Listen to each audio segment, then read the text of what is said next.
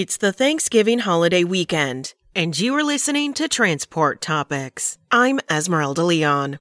Meet the truck driver turned writer whose book, Overcoming Challenge The Tarbilly Way, is helping thousands of everyday people lead with positivity. Plus, hear from the philanthropist whose truck driver focused charity seeks to ensure that drivers who need help are able to get it. Tune in to an inspirational road signs podcast at ttn.ws slash road signs 98.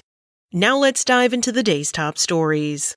The state of Ohio is nearing completion on a project that by next spring will allow truckers and passenger vehicles to travel the length of its 241 mile turnpike without stopping at a toll plaza. The Turnpike Commission has been rolling out a new toll collection system that removes tolling gates and enables greater use of E-ZPass tolling. The $232 million project involves modernizing 20 interchanges that will eliminate the need for seven toll plazas with efficiency improvements. From January to September, more than 9.8 million commercial trucks drove along the turnpike, which is up 2% compared with the same time last year.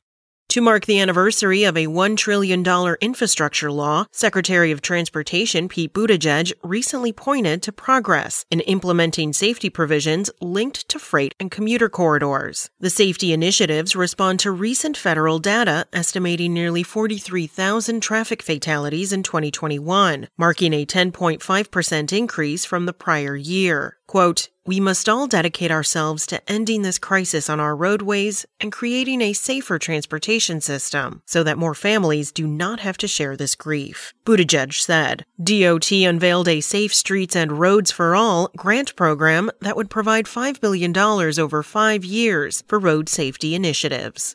More than a dozen technology companies and startups are actively working to solve the myriad technical and business challenges associated with bringing self driving trucks to market and widely deploying them in the trucking industry. This quarter's iTech magazine provides a who's who of self driving truck development. Check it out online now and in our November 28th print publication. That's it for today. We'll be back on Tuesday, November 29th with our next report. Remember, for all the latest trucking and transportation news, go to the experts at ttnews.com. SpokenLayer